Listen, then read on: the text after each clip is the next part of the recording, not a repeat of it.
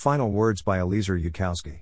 Welcome to the Nonlinear Library, where we use text to speech software to convert the best writing from the rationalist and EA communities into audio.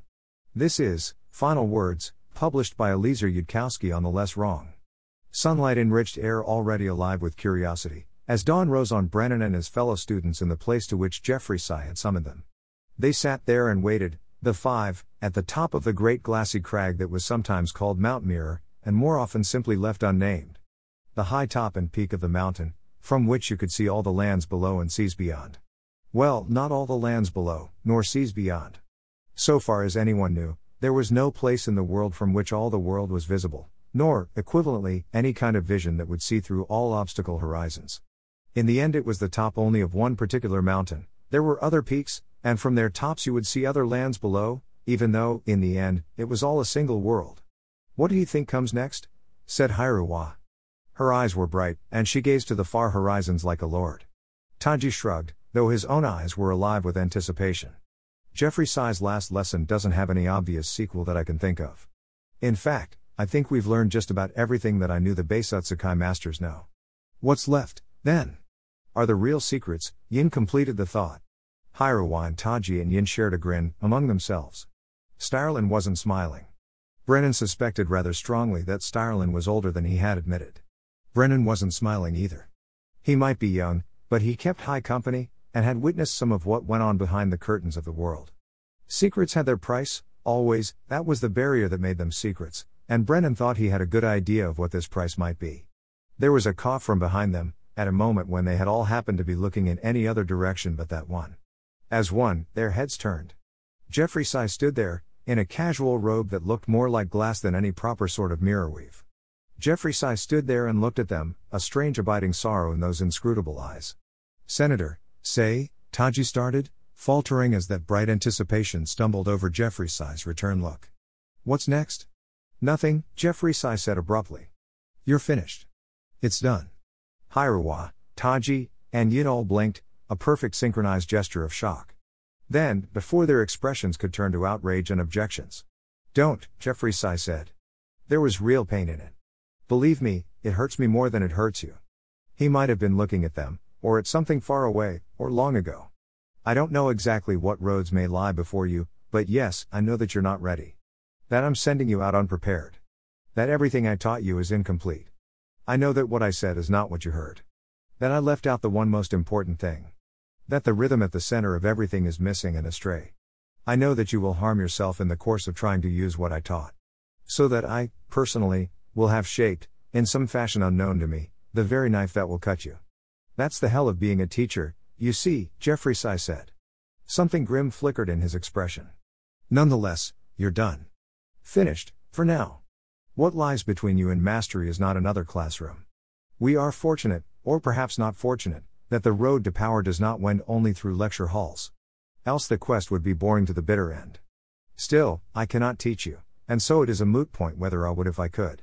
There is no master here whose art is entirely inherited.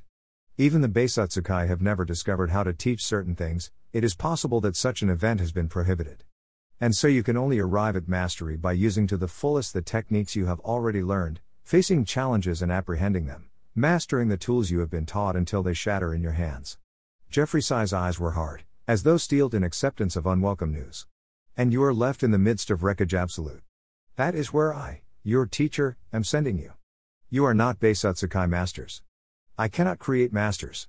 I have never known how to create masters. Go forth, then, and fail. But, said Yin, and stopped herself. Speak, said Jeffreyssai. But then why, she said, why teach us anything in the first place? Brennan's eyelids flickered some tiny amount. It was enough for Jeffreyssai. Answer her, Brennan, if you think you know. Because, Brennan said, if we were not taught, there would be no chance at all of our becoming masters. Even so, said Jeffreyssai. If you were not taught, then when you failed, you might simply think you had reached the limits of reason itself. You would be discouraged and bitter within your disaster. You might not even realize when you had failed. No, you have been shaped into something that may emerge from the wreckage, determined to remake your art. And then you may remember much that will help you. I cannot create masters, but if you had not been taught, your chances would be less. His gaze passed over the group. It should be obvious, but understand that you cannot provoke the moment of your crisis artificially. To teach you something, the catastrophe must come to you as a surprise. You must go as far as you can, as best you can, and fail honestly. The higher road begins after the art seems to fail you, though the reality will be that it was you who failed your art.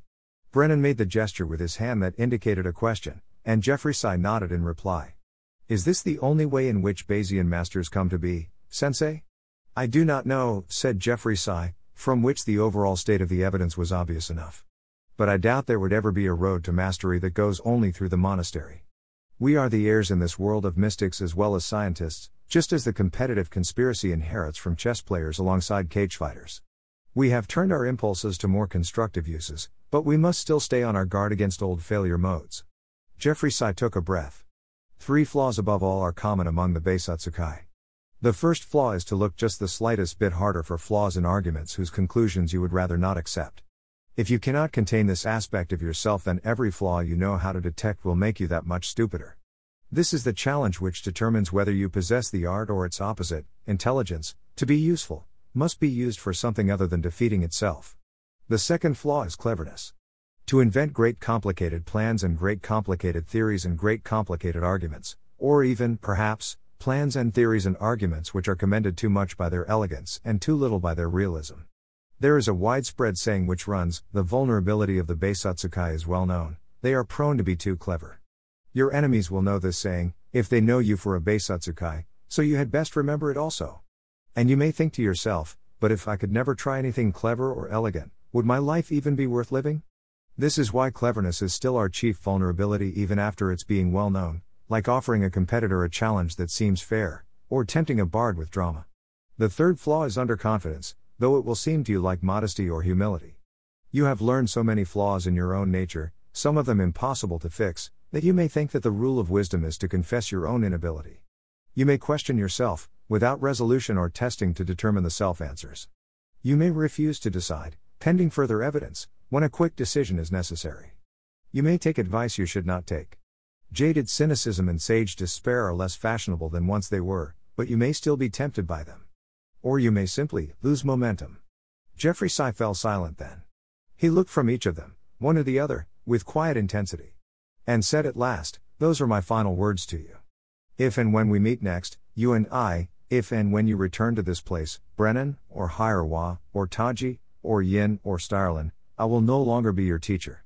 And Jeffreyssai turned and walked swiftly away, heading back toward the glassy tunnel that had emitted him. Even Brennan was shocked. For a moment they were all speechless. Then. Wait, cried Hiriwa. What about our final words to you?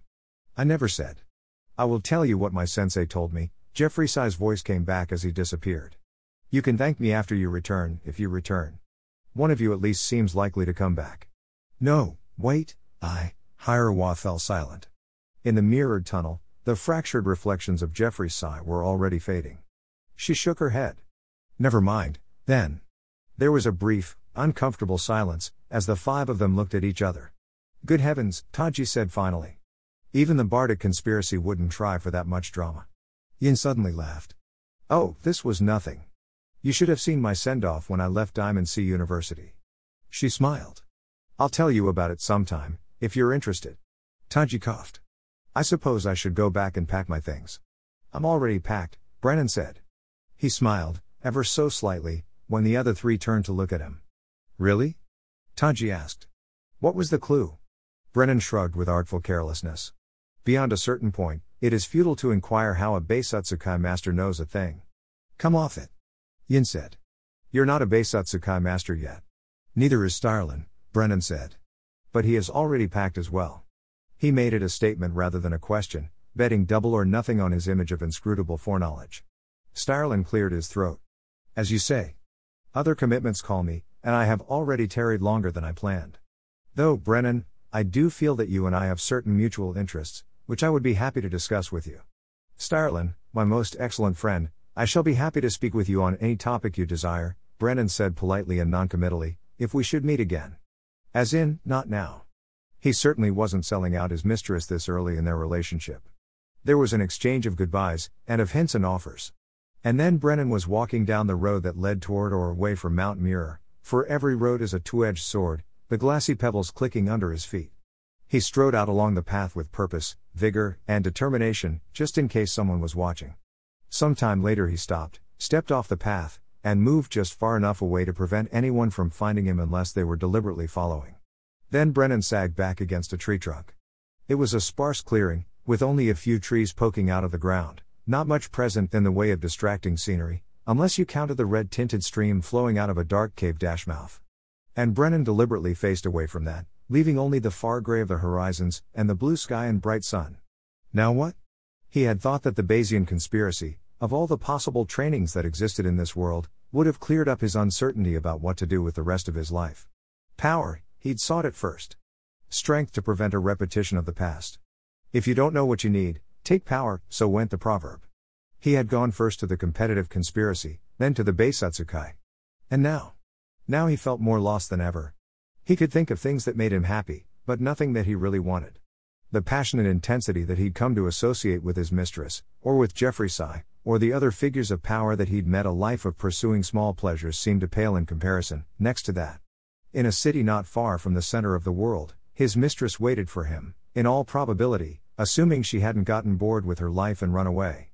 But to merely return, and then drift aimlessly, waiting to fall into someone else's web of intrigue, no, that didn't seem like enough. Brennan plucked a blade of grass from the ground and stared at it, half unconsciously looking for anything interesting about it. An old, old game that his very first teacher had taught him, what now seemed like ages ago. Why did I believe that going to Mount Mirror would tell me what I wanted? Well, decision theory did require that your utility function be consistent, but if the Beisutsukai knew what I wanted, would they even tell me? At Mount Mirror they taught doubt. So now he was falling prey to the third besetting sin of which Jeffreyssai had spoken, lost momentum, for he had learned to question the image that he held of himself in his mind. Are you seeking power because that is your true desire, Brennan? Or because you have a picture in your mind, of the role that you play as an ambitious young man, and you think it is what someone playing your role would do? Almost everything he'd done up until now, even going to Mount Mirror, had probably been the latter. And when he blanked out the old thoughts and tried to see the problem as though for the first time, nothing much came to mind. What do I want? Maybe it wasn't reasonable to expect the Beisutsukai to tell him outright. But was there anything they had taught him by which he might answer? Brennan closed his eyes and thought. First, suppose there is something I would passionately desire. Why would I not know what it is? Because I have not yet encountered it, or ever imagined it. Or because there is some reason I would not admit it to myself? Brennan laughed out loud, then, and opened his eyes. So simple, once you thought of it that way. So obvious in retrospect. That was what they called a silver shoes moment, and yet, if he hadn't gone to Mount Mirror, it would never have occurred to him. Of course, there was something he wanted. He knew exactly what he wanted. Wanted so desperately he could taste it like a sharp tinge on his tongue. It just hadn't come to mind earlier, because if he acknowledged his desire explicitly, then he also had to see that it was difficult. High, high, above him. Far out of his reach. Impossible was the word that came to mind, though it was not, of course, physically impossible. But once he asked himself if he preferred to wander aimlessly through his life, once it was put that way, the answer became obvious. Pursuing the unattainable would make for a hard life, but not a sad one. He could think of things that made him happy, either way. And in the end, it was what he wanted. Brennan stood up and took his first steps in the exact direction of Shir L'or, the city that lies in the center of the world. He had a plot to hatch, and he did not know who would be part of it. And then Brennan almost stumbled when he realized that Jeffreyssai had already known. One of you at least seems likely to come back. Brennan had thought he was talking about Taji. Taji had probably thought he was talking about Taji. It was what Taji said he wanted. But how reliable of an indicator was that, really? There was a proverb about that very road he had just left whoever sets out from Mount Mirror seeking the impossible, will surely return.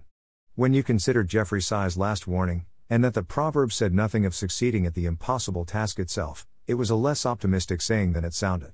Brennan shook his head wonderingly. How could Jeffreyssai possibly have known before Brennan knew himself? Well, beyond a certain point, it is futile to inquire how a Beisutsukai master knows a thing. Brennan halted in mid thought. No. No, if he was going to become a Beisutsukai master himself someday, then he ought to figure it out. It was, Brennan realized, a stupid proverb. So he walked, and this time, he thought about it carefully. As the sun was setting, red golden, shading his footsteps in light. Thanks for listening. To help us out with the Nonlinear Library or to learn more, please visit nonlinear.org.